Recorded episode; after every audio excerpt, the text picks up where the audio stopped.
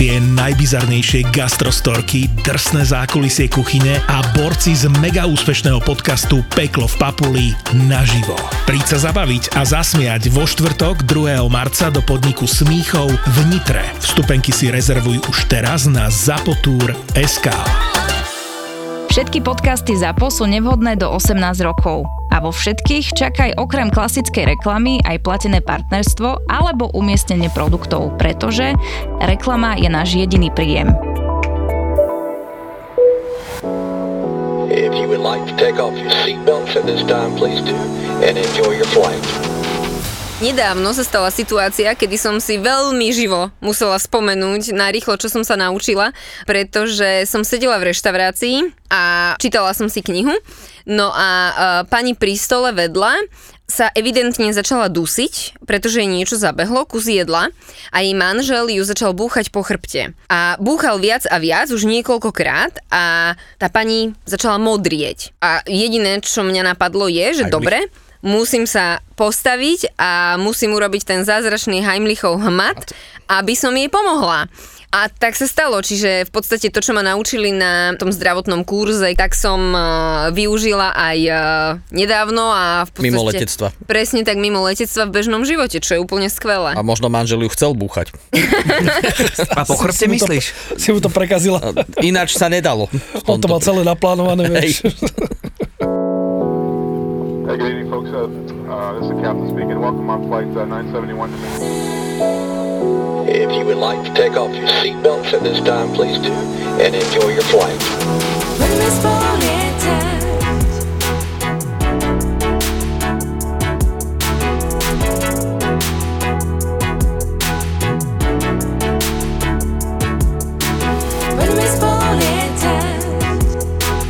Maťa tu máme konečne.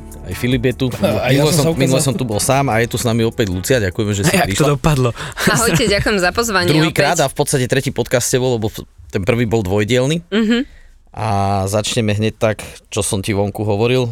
Tak zarezonovalo, alebo možno nezarezonovalo. Ja som to objavil niekde v, v, v médiách. Pohovor na letušky. Celý ten pohovor, to, to výberko prebiehalo v Španielsku, robila to nejaká externá e, spoločnosť. Pohovor bol v celku vtipný, Maťko teraz nevie, ani Filip, že čo idem asi hovoriť, ale jak sa tam dostavili tí ľudia v tom Madride, tak že chlapov odtiaľ vyhodili rovno za minútu, čo boli v podstate pozvaní, lebo že oni zahraničných stevardov mužov neberú. To je krása. A potom e, začali cvičiť e, s babami a prebiehalo to tak, že niektoré odtiaľ vychádzali s plačom, že začali ich tam v podstate vyzliekať. Normálne, že ty máš jazvu, že ukáž, či nemáš tetovania, že zdvih, vyhrn sukňu, tak písala tu jedna, že vyhrnula si sukňu tak akože nad kolena a normálne členka tej komisie došla a zdvihla jej sukňu až k nohavičkám, potom vyzliec vrchný diel, že tam stáli v podprsenkách a že chodili, že ty máš telo, ja neviem, jak horská dráha, že ty tu máš oné tetovanie, hen tam máš jazvu, tu máš znamienko a že takto ich tam hodnotili Wow. ako že peklo. Mm-hmm. Potom sa samozrejme vyhovorili, lebo tam aj nejaká žaloba, myslím, išla a tak ďalej. Tak najprv, že nič také sa neudialo a potom, e, že možno predsa len, ale že nerobili to oni to výberku, ale oni si na to najali ďalšiu firmu, ktorá to robila. Mm-hmm. Ale proste nepripustná vec. To... Bez pochyby, akože ja si na ten uh, svoj pohovor uh, spomínam pekne. Bola to trojdňová uh, šnúra kde v sobotu sme prišli ráno so životopismi. Tie si pozreli, do pobedia nám dali vedieť, či postupujeme do ďalšieho kola alebo nie. A potom v nedeľu prebiehalo viacero kôl a z kola na kolo nás vyraďovali, teda vyraďovali tých, čo vyraďovali a my, čo sme boli v tých, medzi tými šťastnejšími, áno. To bol jak Tak sme- superstar. tak sme postupovali do ďalšieho levelu, áno, až prišla nedela večer a teda som dostala vyrozumenie, že postupujem ďalej. Si vravím, paráda. No a v tú nedeľu tam boli mm, Prepač, rôzne... že sakra, musím si prebukovať letenku, ja som rátala, že nepostupím. Už to mám zabukované. Bolo to v Bratislave. Aj tak. Takže tam som sa potešila a čo tam prebiehalo, boli rôzne roleplays, také tie psychologické, ja neviem, topíte sa, na čln môžeš zobrať desiatich, ale ste tam 12, koho e, zoberieš, koho nezoberieš, dohodnite sa ako skupina a tak ďalej. Neviem, čo tam sledovali, ale asi nejaké reakcie, možno pokoj e, tej letušky, nepokoj, nervozitu, fakt neviem. No ale potom vo výsledku bolo, že vo štvrtok som išla na ešte jeden pohovor, ktorý bol tu v Bratislave one to one a potom 26. decembra 2011 som dostala telefonát e, z Dubaja, že e, teda ma berú a môžem priletieť. Chceli, aby som priletela hneď, ale to som im povedala, že to nepôjde a letela som teda až e, v marci. Ale ten pohovor bol super. Ja som, bol tu v jednom hoteli tu v Bratislave a teraz nedávno som na niektorej sociálnej sieti videla, že opäť je tu Emirates a opäť uh, robí nábor.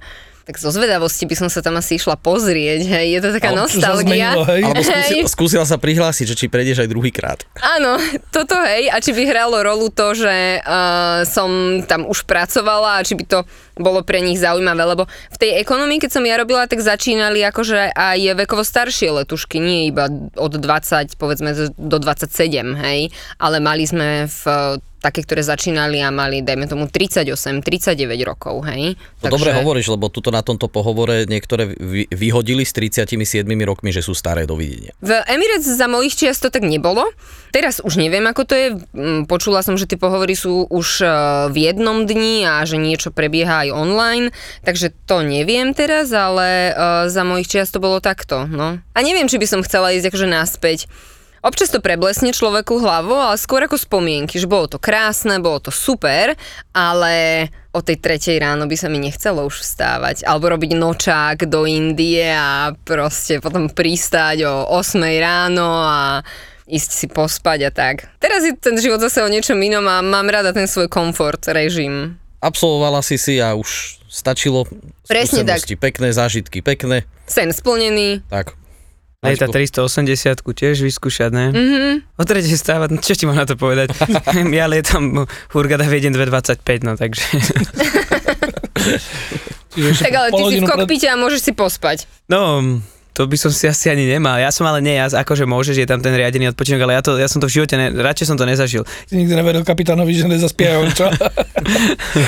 No je to také, že á, dá, dá sa, že učíš sa tam, čítaš si niečo nové, dá sa to nejako.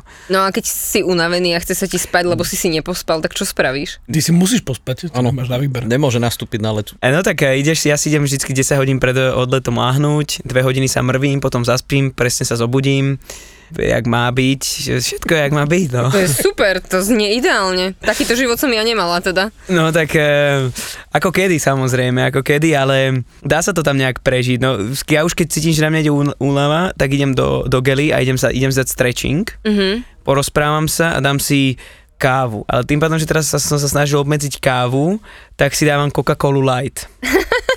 Neviem, no je to také, no, že tieto rané linky ja to tiež nenávidím, a, a, ale zober si, že dobre, my to odletíme a ten prvý sektor ešte v pohode, lebo sú to dve hodiny, to dáš. Mm-hmm. 4 hoďky do Viedne, alebo tak nejak podľa... Ale potom naspäť. To je veľmi ťažké. Vtedy aj, my máme každú pol hodinu nám volajú do, do kabíny. Mm-hmm. Nám musia volať, že či sme hore. Áno. A je to také, no. Ale mám knižku, si nosím so sebou, takže teraz si čítam. A keď si unavený, začneš čítať? Ja by E, som zaspal vtedy. A Jo, presne tak, preto sa pýtam. Uh, ja som to tiež som mal takú, len keď čítaš Maťo má s obrázkami. keď, leporelo si tam berem ja. To Tri iný prasiatka. druh knihy toto. Jak, jak mi kolegyňa jedna ukázala workout. Kama Sutra. e, nie, no, e, ja, keď mám zaujímavú knihu a, za, a sa ponorím do toho, tak ako, ako je to super. Ja keď Čo som bola unavená, tak som išla do kokpitu, že idem si zavrieť oči a ak to nepôjde, tak presne debata s kokpitom, prvý oficer, kapitán. A okrem jedného letu, to som myslím, že už aj spomínala v minulom podcaste, že ja som si vždy s tými kapitánmi pokecala. Vždy to bolo super, vždy som sa prebrala a usmiata som išla naspäť uh, dozadu. Medzi ľudí. Predstav si, že chceš sa ísť prebehnúť, hej? A teraz keby videli first officera alebo kapitána, jak beží cez tú uličku dozadu do letadla. Mhm. Ale ešte čo ja robím napríklad, ja si ešte dám stude, ja, ja znižím teplotu. A vtedy, to, ma- lebo keď, keď napríklad najhoršie je to, že A keď iba letíš, sebe či celom lietadle? Uh, sebe, sebe. Najhoršie je, že keď letíš a teraz oni to niekedy vypeckujú, kapčovi je zima, eh, tak to vypeckuje tú teplotu a teraz sa začneš potiť a vieš, a tá, tá, tá, ten teplý vzduch ťa uspáva. Mm-hmm. Tak ja si to dám, ja to znížim, snažím sa potom tie fúkar dám na seba a, a čomu, no nejak to treba. A ešte som mladý, ešte to je dobré. Čiže štandardná procedúra, že Uvidím, budem mať 30, volávajú, možno hej? to... hej, musia, musia. Aj vy ste asi volávali, že? Áno, áno, Si áno. dáš potom čo, nejaký timer? Mm, to mal na starosti Purser, takže oni to s letuškami v prvej triede mali odkomunikované a vždy bol niekto za to zodpovedný, vždy si povedali, o koľkej budeme volať a vždy volali. Ale volali vtedy, keď e, kapitáni povedali, že uh, chcú spať alebo chcú si oddychnúť, aby ich nerušili, že jeden z nich oddychuje, tak vtedy. Ale myslím si, že u nás bol vždy taký pohyb medzi tým kokpitom a mm, tou kabinou, že tých 30 minút ani nenastávalo. To jedine, že bol fakt nočák a niekto oddychoval, že takáto pohotovosť tam bola. Maťko, čo ti povedia, keď ti volajú? Uh, hello, how are you? Do you need something? No, thank you. to je taká... Don't bother.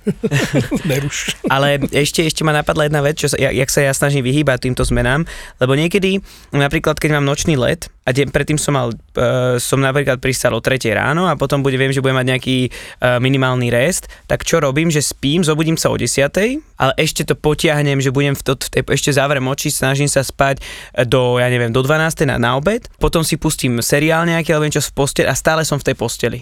Ešte takto to robím. Čiže nemám veľký výdaj kalórií, nemám veľký výdaj, čo ja viem, toho, tej energie, tým pádom potom sa nejako viem dať dokopy. Ale keď si celý deň v posteli, tak si stúhnutá toto, takže sa zobudím uh, hodinu, hodinu a pol až dve hodiny pred briefingom, dám si stretching, zacvičím si, taký workout mám, takú aplikáciu, asi pol hodinu a dáš si sprchu a to ťa fakt ťa to nabudí. To mi poradil jeden kapitán a fakt to zabera. A keď mám napríklad, že neletím, že nemám minimálny odpočinok a teraz som zvyknutý, že chodím spávať celý týždeň, som mal poobedné linky a teraz mi dajú rannú, tak čo spravím, tak idem si láhnuť napríklad dám si obed, taký lepší obed, viacej sa najem, nepijem kávu vôbec v ten deň, ani deň predtým a idem si láhnuť hneď po obede. Lebo toto jedlo ma tak vybaví a pospím si. Ja som mala takéto ideálne, že ako by to malo byť a keď som to aj skúsila, to nefungovalo. Mne to, mne to 90, musím povedať, že 90% to zabere mne. Keď som, alebo, lebo začal, ešte veľmi ve- dôležitá vec, čo robím, začal som behať teraz konečne 10 km skoro každý deň. A to keď si odbehneš napríklad, tak som zničený. Čiže napríklad mám To noč... ťa naháňa? Ako nevidím, nevidím dôvod, prečo utekať. Ako, To je ani môj obľúbený, ale tak je to nutné Tak, zlo. Mu, musíš, lebo keď sedíš, zober si, že sedíš v tej kabíne 12 hodín, 13 hodín, my máme teraz dlhé linky, tak eh, potom vieš, tak by som mal chrbticu nie esko, ale iba oblúčik, vieš. Ne dvojité esko, ale oblúčik, ak by som to tam sedel. som Brengen moje, ja sedím non stop pri počítači, vieš. Aha, takže- mám to isté. Ak si hľadáš prácu, tak toto ťa určite dostane. Vertical Industrial hľadá pracovníkov do týmu revíznych technikov výškových stavieb a už im chýbaš len ty. Je to práca vo výškach, ale nepotrebuješ žiadne špeciálne vzdelanie. Vertical Industrial si ťa vychovajú a postarajú sa o teba. K tomu máš aj mesačné bonusy od 10 do 100% podľa toho, ako budeš pracovať. A tu sú ďalšie benefity ako pre teba. Koncoročné odmeny, služobný telefón a notebook, ročné lekárske prehliadky, flexibilná pracovná doba a vzdelávací program. Ak chceš vedieť, kto sa o teba takto postará, tak si zapamätaj. Vertikál SK. Vertikál SK. Zaujímavá práca, skvelé ohodnotenie. Viac info na vertikál.sk. If you would like to take off your seatbelts at this time, please do, and enjoy your flight. Do Austrálie si nemôžeš ani na Zéland nič doniesť e, v kufri, čo sa týka potravín. Všetko to je proste e, chránené, čiže vždy nás oňuchávali psy. A pre mňa to bolo zvláštne prvý, druhý krát, že pre pána kráľa, čo, čo som komu urobila. Potom som sa dozvedela detail toho, prečo je to takto. No ale ono to súviselo potom aj naopak, tá cesta naspäť, keď e, sme išli a keď človek mal ten e, crew rest na tej palube, tak ja si vravím, tak sa odmalujem, potom sa naspäť namalujem, veď aby proste som stále vyzerala super. Mňa nenapadlo ísť si ľahnuť s make-upom a nebodaj v uniforme, hej? Ale človek sa naučí a vyrastie svojím spôsobom. Človek sa naučí spať v uniforme bez toho, aby ju pokrčil. Hej. Presne tak. Zavesíš sa na vešiak, celý. No, ja som si neuvedomila, že keď budem letieť, uh, takže oni mi zoberú všetku moju kozmetiku, ktorá je nad 100 ml. A všetka moja nová kozmetika, všetka skončila v Austrálii na mojom prvom lete do Sydney, čo ma potom strašne mrzelo, lebo nebola to lacná kozmetika, ale naučila som sa. Odvtedy som nemala nič v kufri na jedenie do Austrálie a taktiež ani kozmetiku som si nenosila. A naučila som sa spať nepokrčenie v uniforme a stále s dokonalým make-upom. Ináč v tej kozmetike mi tak napadlo jeden jeden náš kamarát pilot tiež mal taký zážitok, e, mal nejaký, ja neviem, aký Armani alebo aký taký drahší parfém a zabudol si to dať do batožiny, ktorá pôjde dole, čiže mm-hmm. mal, mal to so sebou, jak išiel leteť. A tuším, že to bolo v Británii, niekde v Londýne. Samozrejme mu tú voňavku vyťahli a povedali, že vyhodiť. A Sa on, tešil? on, po- on povedal, že, že nie, tak čo mal náhradnú košelu k uniforme a tak ďalej, tak to chytil a povylieval tú voňavku na to, proste celé to tam do toho vyprskal, celú. Povedal, že, že keby to niekomu náhodou napadlo, že nech to nerobí, lebo že to sa pralo asi 40 krát a že stále to smrdelo od tej voňavky, ale, ale že, že strašne proste, tá intenzita bola neskutočná, že to nešlo ani vyprať z toho. Odpadnem, toto by ma nenapadlo. Keď sme hovorili o kufroch, tak z Ameriky mám zážitok s kuframi. Tiež keď som išla do Ameriky, mi nikto nepovedal, že nezamkínaj si kufor, lebo tam ho budú otvárať a ak bude zamknutý, otvoria ho násilím, rozbijú ti zámky. Aj papierik ti tam nechajú vnútri, že ti kontrolovali. Áno, áno, áno. Hej, Hej, ja No, som to zažil tiež, no. No ja som to tiež zažila, Ne, bohužiaľ na vlastnej uh, koži a potom som sa obávala, aby moje spodné pradlo a všetky veci, aj celý nákup, ananás a neviem čo všetko bolo v tom kufri, nelietalo ponad Európu, Antarktídu a všade zostal nejaký kúsok, hej, že všade som bola, no. Ináč to s tým otváraním kufrov, tak e, posledné, môj kufor otvorený z Ameriky, ale používam tie kufre s tým zámkom, čo oni vedia otvoriť. Samsonite to tuším máte. Nielen A veľa, veľa, to už. skoro všetky značky, ale je to proste taký Áno. systém, že oni majú špeciálny kľúčik, že vedia ti tam do toho vliezť aj to naspäť zamknúť. A som došiel domov a otvoril som si ten kufor a našiel som si tam taký ten papierik o tom, mm-hmm. že e, proste mi kontrolovali batožinu a ja som sa tak pozrel na ten otvorený kufor a hovorím, že tak toto muselo na tom skeneri vyzerať zaujímavo, lebo v strede som mal nejakú elektroniku a okolo toho som mal zmotané asi tri nabíjačky s káblami, ktoré vychádzali z toho stredu, vieš. A hovorím, že toto bol asi aj ten dôvod, prečo to kontrolovali, lebo toto muselo byť fakt ako minimálne podozrivé. Ja som sa potom už naučila, že mám si zamkínať iba boky kufrov a nie ten stred. A keď som sa potom vrátila do uh, Dubaja, tak som išla do opravovne kufrov, oni to tam samozrejme hneď fixli, opravili všetko bez problémov, ale no tiež nikto mi to nepovedal, že to takto funguje. Ale vieš, ak- vieš, ako otvoríš že kufor, čo máme klasický zips? Perom alebo ceruskou. Perom, no. Hej. To je akože, máš tam zámok síce, akože tešíš sa, za, zakoduješ, iba pichneš a od- odzipsuješ, že akože. Ale ako to vieš odzipsovať, veď máš dva, dva tie zipsy, uh, spojíš jedným zámkom. Ma, áno, ale ty... Strčíš hoci kde, proste v tom zipse, strčíš Do- to, do zipsu. pero Už a sa ti chápem. to otvorí. vlastne roztvoríš na silu ten zip. Áno, jasné, Áno. rozumiem už. A potom, jak je to aj zamknuté dohromady, tak to len prejdeš hore dole. Áno, áno, áno, hej. A čo také ďalšie to lietanie v tej Afrike? Aké ubytovanie si tam mala? Čo sa týka Afriky, tak môj prvý let bol do Afriky, druhý bol Jakarta. No a prvý bol um, zaujímavý, pretože som prišla na hotel, si vravím paráda, super, postel, krásne, všetko. A bolo to, tá postel bola dokonalá. A ja som normálne nevedela, kde je perina a vankúš. Vankúš som videla, tie dekoračné boli. A mňa ani vo sne v tom čase nenapadlo, že to všetko treba dať dole a tam bude tá perina. No, ale tak som jednu noc trochu mrzla.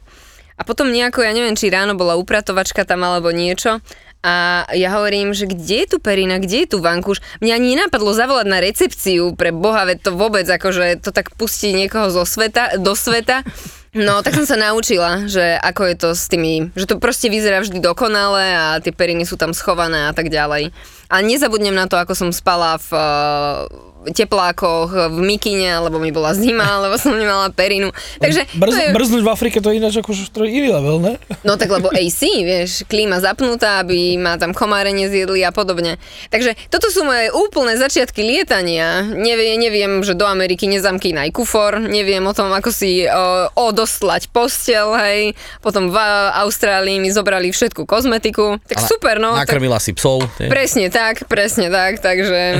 My, ja som mal takú príhodu, keď sme mali, to bol minulý rok, sme otvárali, sme lietali niečo na Rodose a stiahli nás tam a išiel som aj s priateľkou, sme leteli. A to bolo jediné šťastie, pretože leteli sme, tušíme, už neviem odkiaľ z Nemecka na Rodos a od, to, otáčali sme Anglicko. Manchester sa mi zdá a dostali sme ten najhorší hotel proste asi na svete, lebo nevedeli zohnať, firma nevedela zohnať nejaký lepší hotel. Došli sme tam, boli dve hodiny ráno, ja som zdať sprchu. Voda išla iba studená, došiel som na recepciu, že prečo nejde voda? No, že minimálne dve hodiny musím počkať, že oni ju vypli, pretože je málo pasažierov, že šetria. Celé zlé, e, že pasažierov. e, Hostí. hostí. Potom sme mali, samozrejme, vlhký, vlhký vzduch, jak, jak hovedo. spotení, ja, ja sme došli z toaletu spotení, tak tá uniforma sa mi ani nevys, nevysušila, pretože vlhký vzduch. Zima bola extrémna na izbe, takže my sme vlastne spa- a dali nám, a, vlastne pa, obliečku sme mali iba ako keby plachtu. Vieš, že nemáš nič, len plachtu. Tak sme spali tak, že vieš, ak máš tú prikryvku, alebo jak to mám, tú, tú, Tú dekoračnú? tú dekoračnú, tak tu sme si dali medzi sebou na kríže. E, e, Lahli sme si tak, že ja, ja, som, ja som bol takto a priateľka, že sme si e, zohrievali kríže našimi vlastnými chrbtami a tiež sme mali normálne, som dal tú dekoračnú prikryvku, či čo to je a ešte ešte aj sako z uniformy som aj jej, aj moje sme dali na seba, to bola strašná zima. A potom už len slovenské na prdeci podduchnú. No, tak to... po také 12-13 hodinovej šichte na to nemyslíš. Ale africké lety vo, akože v celkovo vo výsledku v sumáre boli uh, super, pretože tam bolo vždy dobré čerstvé jedlo. Aj tie príšerky, mm. uh, morské, aj všetko. A pri lietaní som prvýkrát začala jesť morské príšery. To sme boli do Austrálie, sme prišli, myslím, že to bola Sydney. Sme sa s posádkou dohodli, že pôjdeme na večeru. No a na večeri bol bufet a všetci vychvalovali tieto morské potvory. A ja hovorím, že toto ja nejem. No oni, že prečo, že to nie, veď to treba vyskúšať. Verím, nie, bože, veď sa bojím toho a tak.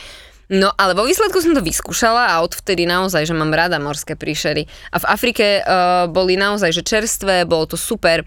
Aj ten personál tam bol vždy srdečný. Takže ja som si lety do Afriky užívala. A v Afrike som bola aj vtedy, keď 4.8. eh, sa stala tá nehoda v Dubaji, keď my sme nevedeli v tom čase, čo presne sa stalo, ale prišlo, že naše jedno lietadlo havarovalo, nevedeli sme kde ani čo, potom sme sa je, to bola tá 777, že? Áno, áno, áno, áno. No a bol to veľmi zvláštny pocit, že v podstate v Dubaji naše lietadlo, u nás doma a keď som bola tou letuškou, tak človek tak inak sa cítil, keď sa takéto niečo stalo. Nie, že by teraz to so mnou nejako nepohlo, keď nejaké lietadlo sa stratí alebo uh, havaruje, ale vtedy to bolo také iné, ešte k tomu bolo naše. A nezabudnem aj na to, keď nad Ukrajinou to lietadlo uh, bolo KLM. zostrelené. Počkaj, bolo to Ma- KLM? Nie. uh, KLM a Malaysian. To bolo. Malajzia. Malajzia, Hej, nie hej. KLM. No a... Oni leteli z Holandska. Preto... Hej, hej, hej. A to tiež sme akurát uh, pre-flight checky robili, keď sme sa dozvedeli, že toto sa stalo. A to je také, že bože, že my teraz ideme do vzduchu, tak sú to také zvláštne pocity. A tam sa to po- potom tuším aj zavrelo, tam sa oblietávala tiež tá časť. Toto priznám sa, že vôbec netuším, kedy, ani som nevedel, Ale to že oni- Dubaj niekedy padol. Keď ti niekto povie, v mojom ponímaní povedali, naše lietadlo malo nehodu, tak si myslí, že padlo, Padlo a koniec. a všetci, pa, všetci sú mŕtvi, presne tak. Nepamätám si teraz presne, čo sa stalo, ale potom áno, jeden mm-hmm. požiarník, e, lokálec tam zomrel a ostatní boli v pohode, boli slajdy mm, pustené, tým pádom akože všetci boli evakuovaní a tak ďalej. Takže bolo to akože fajn, len um, to v tom čase sme ne- hneď nevedeli, no. bohužiaľ sme ako ľudia nedokázali zatiaľ nič lepšie a efektívnejšie a- alebo také, že zelenšie riešenie vymyslieť, ako sa dostať na druhú stranu Zemegule, ako je to lietanie. Ale my tú uhlíkovú stopu vieme iným spôsobom ovplyvňovať. Dobre, keď už lietame, sú veci, ktoré môžeme robiť. Môžeme napríklad, tak jak naši rodičia bola kedy, proste bola zima a neboli rajčiny. Hej? Nemusíš si skúpiť tie rajčiny, ktoré sú dovezené zo Španielska, z, ja neviem, z Bolívie a tak ďalej, alebo odkadiaľ. Tie majú takú uhlíkovú stopu za sebou, kým ich sem doviezli, však to museli niekde vypestovať, potom to naložili na nejakú loď, potom to sem prepravili, potom to išlo kamionom a potom je to u nás v obchode. Stačí v zime nejesť rajčiny, v zime nejesť veci, ktoré proste v zime u nás nerastú, ale jesť, skupovať napríklad zeleninu, ktorá je lokálna a tým pádom je aj sezónna a už aj tým dokáže znižovať tú uhlíkovú stopu. No a e, ja som o tom nevedel, ale existuje, teda vedel som, že existuje taký program v podstate od SPP, oni majú uhlíkovú stopku, ale počúvaj ma, to prvýkrát teraz akože robím reklamu na niečo, čo mám, pretože ja som manželke hovoril, že máme o tomto niečo povedať a ona, že však my to máme zaplatené, že tu sa pozri, chodia maily. Takže hneď som si prečítal pár mailov, dostanú tam ľudia poradené, že kde ako sa dá tá uhlíková stopa znížiť, zmenšiť, ako v podstate trošku ochrániť tú našu planetu.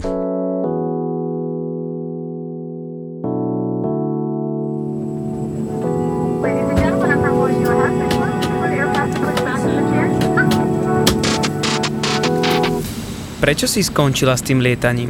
Pretože som sa toho nasítila. Ja som tam ale pôvodne išla na rok a bola som tam takmer 5 a keď človek začne lietať, ono je to celkom také návykové, aj ten životný štýl, je to super. Po roku som si povedala, že teda ešte nie domov. ešte jeden rok. Potom som si povedala, že ešte jeden rok a tri roky bol kontrakt, čiže v podstate aj som predlžila kontrakt. Mm, Potom som si povedala, že už si nejdem dávať nejaké tie uh, časové horizonty, kedy skončím a kedy pôjdem naspäť, lebo ja som vždy túžila sa vrátiť naspäť na Slovensko. A že to nechám na taký voľný priebeh a uvidím, čo sa stane. No a v podstate firma ma ako keby nahnevala, keď som chcela ísť na inú pozíciu, keď som chcela ísť robiť trénera na mm, bezpečnosť, tak e, neprešla som výberovým konaním a tie argumenty, keď som si u manažéra bola potom vypočuť, že prečo, že čo mám zlepšiť, pretože pre mňa bol záujem sa tam dostať a chcela som sa teda zlepšiť, tak uh, boli úplne zvláštne, vágne uh, a bolo to pre mňa také, že áno, lokálcov uprednostnia, ale ja nie som asi pre nich dosť zaujímavá na to, aby ma posunuli na túto mm-hmm. pozíciu. Potom bolo výberové konanie aj na prvú triedu a tak ďalej. A tam som si potom už povedala, že asi nastal čas ísť domov. Veľmi rýchlo som si e, aktualizovala životopis, našla prácu na Slovensku a vrátila som sa. A vrátila som sa úplne s čistým svedomím a tak pokojne, že super. Že táto etapa života je za mnou, bodka a je to paráda. Nechybalo ti to na začiatku? Po skončení? Premýšľam, nechýbalo, ale v určitom momente, ja som sa vrátila v roku 2016, tak na začiatku 2017 som uvažovala, že či by som sa tam ešte nevrátila, pretože tu tá práca ma úplne nenaplňala a až potom neskôr v roku 2017 som našla super prácu, takže som si povedala, že nie, že určite je to takto správne. Čiže to bol môj jediný moment zaváhania, keď som sa zamýšľala nad tým, že či nenapíšem manažérke naspäť, že by som sa chcela vrátiť, že v podstate ani pol roka nie som odtiaľ preč. A v tejto chvíli už všetky kamarátky, ktoré tam boli, tak už tam nepracujú, a už e, sú porozliezané po svete, aj Slovenky, Češky a tak ďalej, ale tak tie priateľstva zostávajú. Avšak je to určite návykový životný štýl a nie je jednoduché podľa môjho názoru sa vrátiť alebo to skončiť. Nie, nie, nie len vyslovene vrátiť sa na Slovensko, však ono, ten štandardný život sa dá ísť žiť kamkoľvek, ale to rozhodnutie môže byť náročné. Mne napadla teraz ešte jedna taká vec, či Maťo chcel si niečo? Nie, ja som len chcel povedať, že k tomu reagovať na to prvé, aspoň čo som ja počul od e, ľudí, čo odišli na ten Middle že na začiatku v tom Middle Easte všetko vyzerá perfektné, žiješ si tam ako král, ale keď presne, ak si hovorila, že už chceš nejaký upgrade alebo niečo, takže niekedy, te, aspoň teda, aké mám informácie, že niekedy to, keď už si prijatá všetko, tak, tak ako máš sa dobre, ale vedia byť aj že vraj arogantní na tých cudzincov dosť. Teda toto sú také informácie, čo mám ja. Neviem, či to je konkrétne Emirates alebo iné letecké spoločnosti. A že to tam potom už je ľahké moc pre nás. Keď sme tam a niečo chceme tam urobiť nejakú kariéru, či už kapitánu, a, na, alebo teda ty v tvojom prípade. Takže neviem, no toto sú informácie, ktoré mám ja. Ja mám kamošky, ktoré robili aj v prvej triede, ale napríklad mám kamošku švédku, ktorá išla na seniorku, 6 mesiacov bola v skúšobnej dobe a potom tiež s nejakým vágnym odôvodnením ju nepustili a nedovolili jej to celé ukončiť, čiže sa vrátila naspäť do prvej triedy. Takže boli tam aj také, aj také prípady. Ja ale nemôžem povedať, že by mi v Emirátoch bolo zle. A Samozrejme, človek s odstupom času na to zlé mm, zabúda a pamätá si len to dobré, ale aj v banke, keď som bola niečo vybaviť, tak aj lokálni, akože oni sa správali veľmi pekne, hej. Nevravím, že sa vždy usmievali, ale bolo to fajn. Pasová kontrola na letisku, či už na výstupe alebo na vstupe. Tí Arabi boli vždy milí, akože vždy sa usmiali, bolo to fajn. Samozrejme potom mm, cítil sa tam človek lepšie, lebo veď aj v reštike sú tam, uh, obsluhujú Filipínky uh, a tak ďalej. Čiže sú to lacná pracovná sila a my sme boli tá bohatá klientela, hej? Čiže o čo lepšie sa o nás starali, usmievali a tak ďalej, o to väčší tringeld mali. Takže to boli také spojené nádoby. Ale akože za mňa tie spomienky sú fakt, že len najlepšie a navždy také zostanú. Mm-hmm. Ja som ešte k tej Afrike chcela povedať, že keď sme lietali do Ugandy, tak uh, tam sme chodili do NTB a tam sme boli v takom rezorte, neviem, nejaký... To je NTB. NTB? Čo to je? Uganda. Mesto nejaké asi. Áno. Aha, Ja ja, že to je nejaká, ja, že to je skratka, akože NTB, ako... Ne, n- Nie, Ako nie, notebook, NTB. NTB. Aha. ne, to není akože vy- vyšetrovací ten úrad v Amerike. To je také niečo, National také, presne ma niečo také začalo, no. čo to majú. No. A tam uh, sme boli v takom rezorte, kde sme sa prepravovali, kde nás chodili brať takými mm, autičkami, ktoré chodia na golfových ihriskách, lebo to bolo také veľké aj do reštaurácie a tak, proste malo to, bol to fakt taký veľký a pekný komplex a to je na Viktorínom jazere. A to bolo naozaj krásne. Samozrejme, veľa komárov. A tam sme mali v izbe, ja neviem, či možno po 17 stupňov, čiže keď ste vy vtedy mrzli, tak a e, zakryť sa plachtou, tak tam tiež to bol mráz. Na jednej strane krásna destinácia, na druhej strane akože spať v tej izbe brutál. Akože to bolo tak vyklimované, alebo tak Áno. zima tam bolo? Tak vyklimované. Na to, aby tam nechodili rôzne, a ja som si to samozrejme ešte vyklimovala o to viac, pretože keď mi tam nejaký pavúk vojde a ja ho tam nájdem, no tak to... Konečná, tá je pre mňa. Ináč mm-hmm. k vyklimovaniu mne, mne napadlo, mám, pozdravujem môjho suseda, bo- boli sme e, na dovolenke e, spolu, ja s manželkou, on so svojou priateľkou a ešte ďalší kamoši a on klimuje si takýmto spôsobom, akože ja tiež klimujem, ale on to úplne extrémne a k nemu, keď si došla pred izbu v Dominikánskej republike, tak on mal orosenú kľúčku zvonku. A jak bola fuga pod dverami a stála si tam v šlapkách, tak normálne ťa oziabali prsty na nohách. Toho, čo tady išlo. Aj môj otec takto takže funguje. Pozdravujem Miša. Ale zase ja by som v Afrike, ja som mal aj problém, keď sme, lebo aj v, ja som nečakal, ale v, teraz, jak som v Hurgade, tak je tam veľmi veľa komárov. Mhm. A dobre, Hurgada asi nie, ale zase v Afrike, keď lietaš niektoré také destinácie, tak tam je dosť aj tá žltá zimnica ešte, nie? Také, že ja neviem, či ste lietali Bamako, asi Nie, nie. nie, nie. Také to, to, to sú iné destinácie Také pre iné. Akože toto som sa ja najviac bál, keď som išiel niekde takto, že tej žltej zimnice, lebo to je seriózna choroba, vieš, a oni to, je, ona je hlavne prenášaná komármi, nie? Áno. Alebo ja Myslím, neviem, že môže hej. dostať nejakú maláriu tam, alebo niečo, vieš, že... Proti malárii není ani očkovania nič, tam akurát keď ju dostaneš, dostaneš antimalárika potom. Ale aj tak nejaké Není tabletky prevencia, sú, ne? Alebo ale že niečo, vraj to nefunguje ako prevence. A ono je to, myslím, že veľká záťaž na organizmus Áno. a aj pečeň, takže ja som tiež, keď som prvé lety išla robiť, e, sa o tom informovala a potom som vyhodnotila, že pôjdem do toho rizika bez tých antimalarík, lebo ja, keďže som na začiatku bola mm, na Airbusse 330 a 340, tak tieto veľa lietali do Afriky. Tým pádom ja by som to musela jesť 4 krát v mesiaci, ja neviem, 2 či 3 dní pred letom, alebo ako sa to je, čiže ja by som bola non-stop na antimalarikách. Mhm, to nie, no, ale, ale asi aj také, že tie očkovania si predpokladám mala, nie? Že žltá zimnica a takéto, to ste nemali povinné? Mala, mala všetko s tým, že ja som si to skompletizovala predtým, ako som odletela, lebo oni, keď teda mi v decembri povedali, že ma berú, tak oni mi potom poslali aj list toho všetkého, čo musím im dodať, aké očkovanie musím mať a tak ďalej. A ja som eh, tým pádom eh, išla tam so všetkým. Ale tí, čo neboli zaočkovaní, tak oni ich potom zaočkovali na klinike, prípadne im dali druhú dávku a tak ďalej. Čiže akože to, keď niekto nebol zaočkovaný, nebol problém. K tej Afrike ešte presun na hotel vo zbrojenom konvoji. No, to bolo dobré. To som tiež bola šokovaná. A Hovorili mi to, ale ja som si nemyslela, že to bude naozaj tak, že tam nás budú čakať tí policajti lokálni so samopalmi, že pôjdeme do autobusu.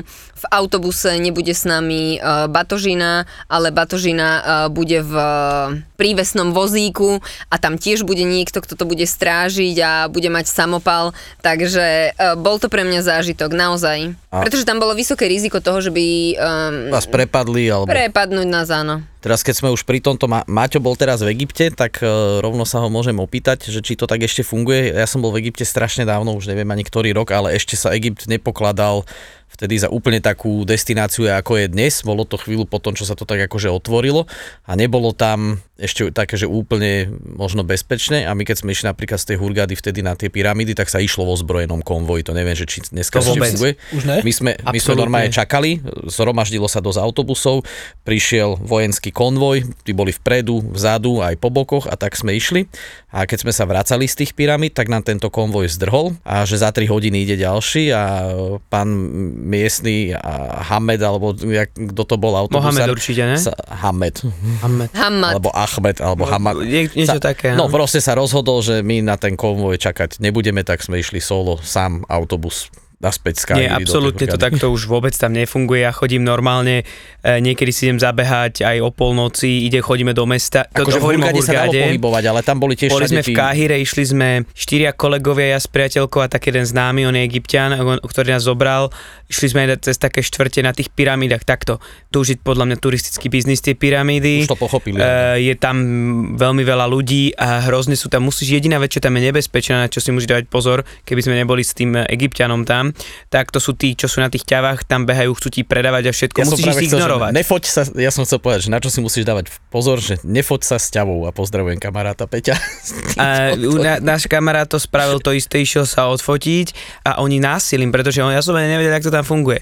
On nám to vysvetlil, on tam potom došiel, to je mladý 26-ročný chalán, taký veľmi, náš veľmi dobrý kamarát v Hurgade, on sa o nás stará na letisku a mal vo, dovolenku, si zobral, tak sme s ním išli a e, tiež sa jeden kolega, on mu hovoril, chalani, keď dojdeme na tie pyramídy, prosím vás, keď začnú na vás rozprávať, dávať vám niečo pred vás, nie, že ani nie im nepovedzte nič, lebo sme sa naučili, že la a je vlastne, že nie.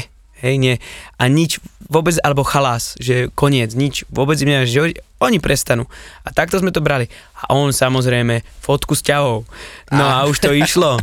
Tak on tam došiel, tak dostal krásne fotky s ťahou, všetko zadarmo lebo bol to, on tam potom sa s ním začal rozprávať. Nevieš, vieš, oni rozprávajú, oni tak kričia niekedy tí Arabi, že ty vlastne nevieš, že teda, že či oni sa hádajú, alebo sa bavia, že aký je pekný deň. Ten môj nemal zadarmo tú fotku. E, Mali ju zadarmo, áno, ten, ten tvoj nie, ale ten, toto sme mali šťastie, ale toto bolo také no nepríjemné, ale vôbec ako aj Kahira je nebezpečné, určite, určite, ale by sme boli aj, by sme väčšinou chodili tam, kde chodia len miestni, ukazoval nám to, ako, ako fakt je to tam ťažký ten život, čo nevidíš, keď ideš napríklad ako, ako bez nejakého sprievodcu, alebo takto tam ani, ani nechodíš.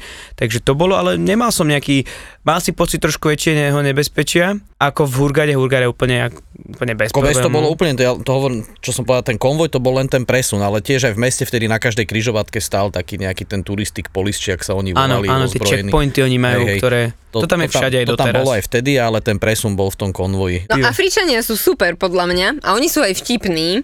Ja som na palube zažila, že prišli za mnou, rozdávame teda jedlo, raňajky a rozdávame croissant a ten zákazník hovorí, že one fluffy dolphin. Kúkam na ňo, že čo chce, akého delfína. One fluffy dolphin. Pozerám na kolegyňu, že teda ja mu nerozumiem. Prosím pekne, Fluffy Dolphin je, keď to preložíme, je nafúkaný delfín, croissant vyzerá ako delfín, čiže on chcel ďalší croissant. A takýchto je viacej, napríklad e, niekto si pýtal e, Blue Cock. Aha. To sme, tuším, sa bavili minul, ale nepamätám si, že čo to bolo. Nevieš, že Blue Cock? Nie. Pepsi. Aha. Aj kvízová otázka. A, A, takže Red, Red Cock je... Coca-Cola. Je Coca-Cola. A Hej. počkaj, a rajčinová šťava, čo si všetci pýtajú? A Black Cock existuje? Či tam už to je už taký moc... Už si, už si v inom kofola, nie?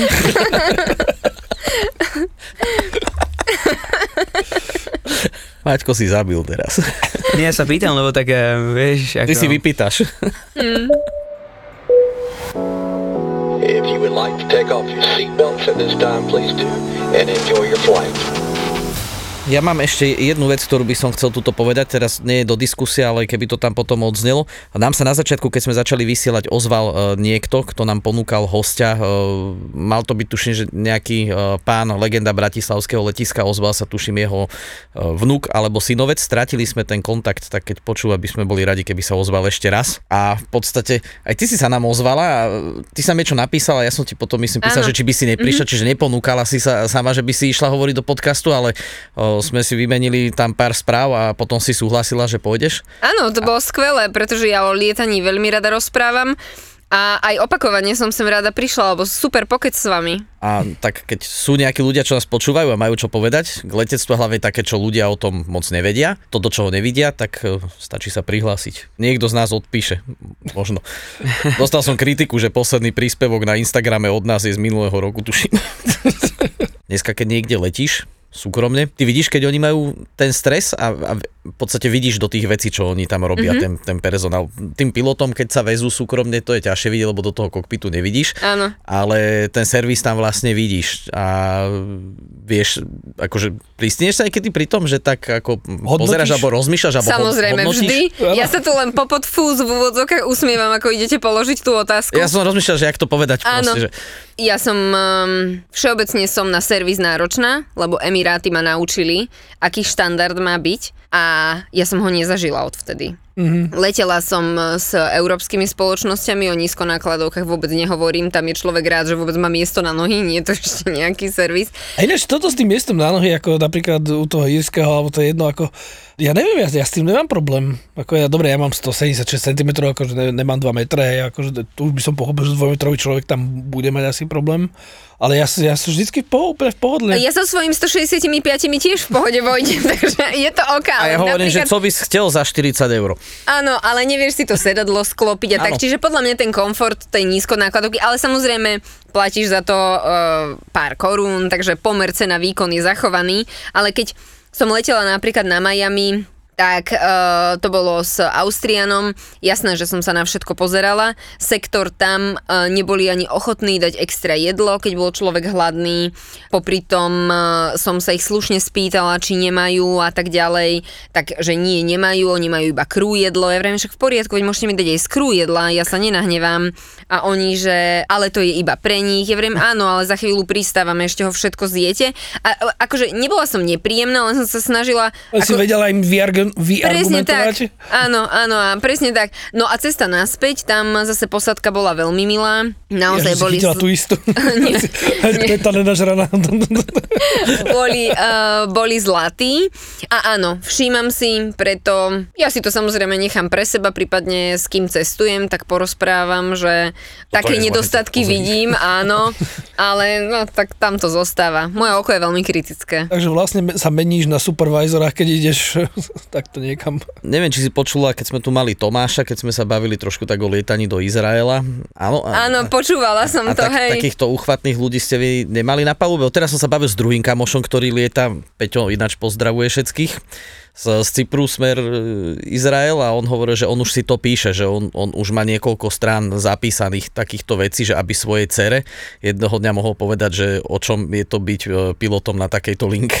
Nie, nie, ja takéto zážitky nemám Mám veľmi, e, s veľkou radosťou som počúvala ten podcast, lebo to bolo zaujímavé a som sa smiala. Teraz hovorí, že Stevardovi zlomili ruku, že neprišiel do práce, že, že čo sa stalo a e, bola hádka pri binoch a on tam mal ruku a niekto ten bin z tých, týchto zavrel a keďže to nešlo na prvý krát, tak ho s ním tresol asi trikrát, takže všetky štyri zápasné kosti. Neuveriteľné. No lebo zase to bolo, že to je jeho bin, alebo tak nejak asi a že iní tam nebudú dávať Mhm, Ale veci. ja neviem, čo za syndrom je toto s týmito binmi, to je uh, podľa mňa naprieč všetkými aerolinkami a všade, pretože ja som sa s tým stretávala s celkom železnou pravidelnosťou. Toto je moje sedadlo, toto je môj overhead bin a tu bude moja batožina. A žiadna iná. Áno, a keď tam náhodou bolo plno, tak e, zákazník cestujúci prišiel za mnou, čo s tým mám robiť, ja tu sedím a nemám tu miesto. A ja mu vysvetlím, že dobre, však to je v poriadku, že tu sedíte, nájdeme miesto inde. Nie, on chce miesto tu, pretože tu Aha. sedí, tu si odloží To kufrík. chore. No, sa ale mne- neodloží. Toto sa presne nestalo, ja som išiel pracovne, som ma, ma prepravovali jednou inou tureckou e, spoločnosťou, tam bol jeden Turek a on jednoducho on sedel na, ja neviem, miesto možno 12A. On proste potreboval mať batožinu nad, nad sebou, tak ja som skoro odpadol. My sme sedeli aj s tromi kapčami a sme sa sledovali, tam hádali, on normálne zobral tú batožinu iného č- pasažiera, položil na zem a dal tam svoju. Áno, áno, aj toto sa mi stalo, hej. No to jeho. Tak samozrejme Stewart za, zakročil, povedal, že no nie, že toto je celého, toto patrí pre všetkých, že môže byť rád, že mu to nedajú do podpalubia. Lebo niekedy už keď je to plné, tak musíš to dať do Ešte sa, podpalubia. dáva, ešte sa dáva pod sedadlo, pred sebou tuším. To by bola Áno, veľ... pred, pod sedadlom, Ale neznášam úplne, lebo tam to je ako tak, tá možnosť si vystrieť nohy v tej Mhm. ekonomike. Ale a to tiež len že tam určitý- to mám dať, tak Určitá ne. veľkosť to musí Áno, byť, však- nemôžeš tam dať. Ale však ty nesmieš na palubu s hocičím zase prísť. To niektorí ľudia, niekedy keď vidím tie kufre, tak mám pocit, že to, keby si to vložil do toho, čo sú na letisku, vieš, tie, tak to zoberieš aj s tým, už to nevyťahneš v živote nikdy. Áno, však to... No alebo keď tak ti ground staff povie, že uh, letušky vám s tým pomôžu, hej, Áno, a áno. potom príde mm, Ty tam dvíhaš na... potom 20-kilový kufor do, do Áno, prípadne ty mu povieš, že ale toto do lietadla nemôže ísť na palubu, to musí ísť dole. Nie, veď ale povedali, že vy to tu vyriešite. Však to veď- riešim, Však dole. veď to riešime, to pôjde dole, presne tak, hej. Vyriešené. Ale niektorí na, naozaj, aké to sledujem, keď idem domov, aj teraz som išiel domov a e, máš niekedy, vidíš, že sú to s Nemcami, my, e, keď letíš s Nemcami, dôchodcami, tak aj niektorí sú normálni, zase niektorí mladí nechápu nič, čiže majú to ťažké. Ja neviem, ja, ne, ne, neviem si predstaviť, že by som to dokázal robiť, lebo keď vidím, jak stále a každý deň, to není, že raz za čas, to máš 10 tisíc krát za týždeň, keď letíš tieto veci. Ale nie stále máš uh, taký... Problémových. Presne tak. Ty, to, ty si to tak na, nasurovo povedal, ja som chcela tak akože tak náročných pasažierov. Áno, napríklad Švajčiarsko, to ide ako hodinky, to Áno. povieš jednu vetu, to je paráda, čiže vidím svoj mesačný plán. Švajčiarsko, Nemecko, výborne to, akože budú to náročné lety na lievanie vína, ale na debatu, distingvovanú debatu to bude super. No, potom tam vidíš nejaký Bangladeš, Dhaka, Kalkata. Fúha, to treba Uha. sa dobre pripraviť psychicky na, Treba si, na treba si toto. dať to víno ešte pred letom. Áno, presne. Obrátený strik. Tak, tak, tak. Čiže ten mesačný plán veľa, veľa vedel povedať aj o psychickej pohode letušky. Za trest sa fasovali niektoré destinácie. My sme boli rozdelení do určitého počtu skupín a tie skupiny rotovali. No a keď si bol na- na spodu v tej skupine, tak si dostával akože to najhoršie. A postupne ako si sa šplhal rebríčkom hore, no tak to bolo lepšie, hej. Ale tak boli tam samozrejme, keď sa menili tie lety, tak niekto možno potreboval zostať v Dubaji, lebo tam mal rodinu, tak zobral dve otočky a ty si mohol odísť na nejaký layover, že jeden, dva dní zostaneš v destinácii. Takže všelijaké tie situácie boli. Aj mne sa nieraz stalo, že som nejaký lukratívny let menila za e, otočku plus dva dní voľna, lebo proste som niekoho mala v Dubaji, rodinu a chcela som byť s nimi. Lukratívny let za otočku s nákladem psích hoven do Hongkongu, že jak v Maverickovi bol. Smrť Matrixu, smrť konzumu, smrť sexu. Koniec pre mňa bude znamenať, keď napríklad Pamela Anderson zomrie. My sme stále v Matrixe. Áno. Smrť reality, smrť vesmíru, smrť vedomia. Keď začne akože zomierať, čiže keď už si vlastne mŕtvý z pohľadu dnešnej medicíny, až po oddelenie ducha od tela. A to je treba vraj 3,5 dňa. Čo je po smrti? A čo bolo pred veľkým treskom? Odkiaľ sme sa vzali a kam smerujeme? Vykopávanie mŕtvych? Hej. A ako tam berú smrť? Väčšinou zábavné hľadanie odpovedí na najzákladnejšie otázky bytia. Pandorína skrinka. Presne. Plná avatarov. robí otvoríš a... Smrť na všetky spôsoby predsa. Podcast, ktorý ide do krvi a pod kožu. Niekedy mi pomáha, keď si predstavím, že som na smrteľnej posteli. Vymieranie súčasnosti, vymieranie slušnosti, vymieranie vkusu. Inak môžem tuto požiadať aj vypnúť mikrofón? Smrteľne špinavý podcast s Mirom a Romanom. Vymieranie upírov. Vymieranie upírov. Keď sa bavím o tej smrti, čo si myslíš, že je po smrti? Tak to myslíš. Uh, tak to myslím. Tak to myslíš. Ja- Bože, myslíš.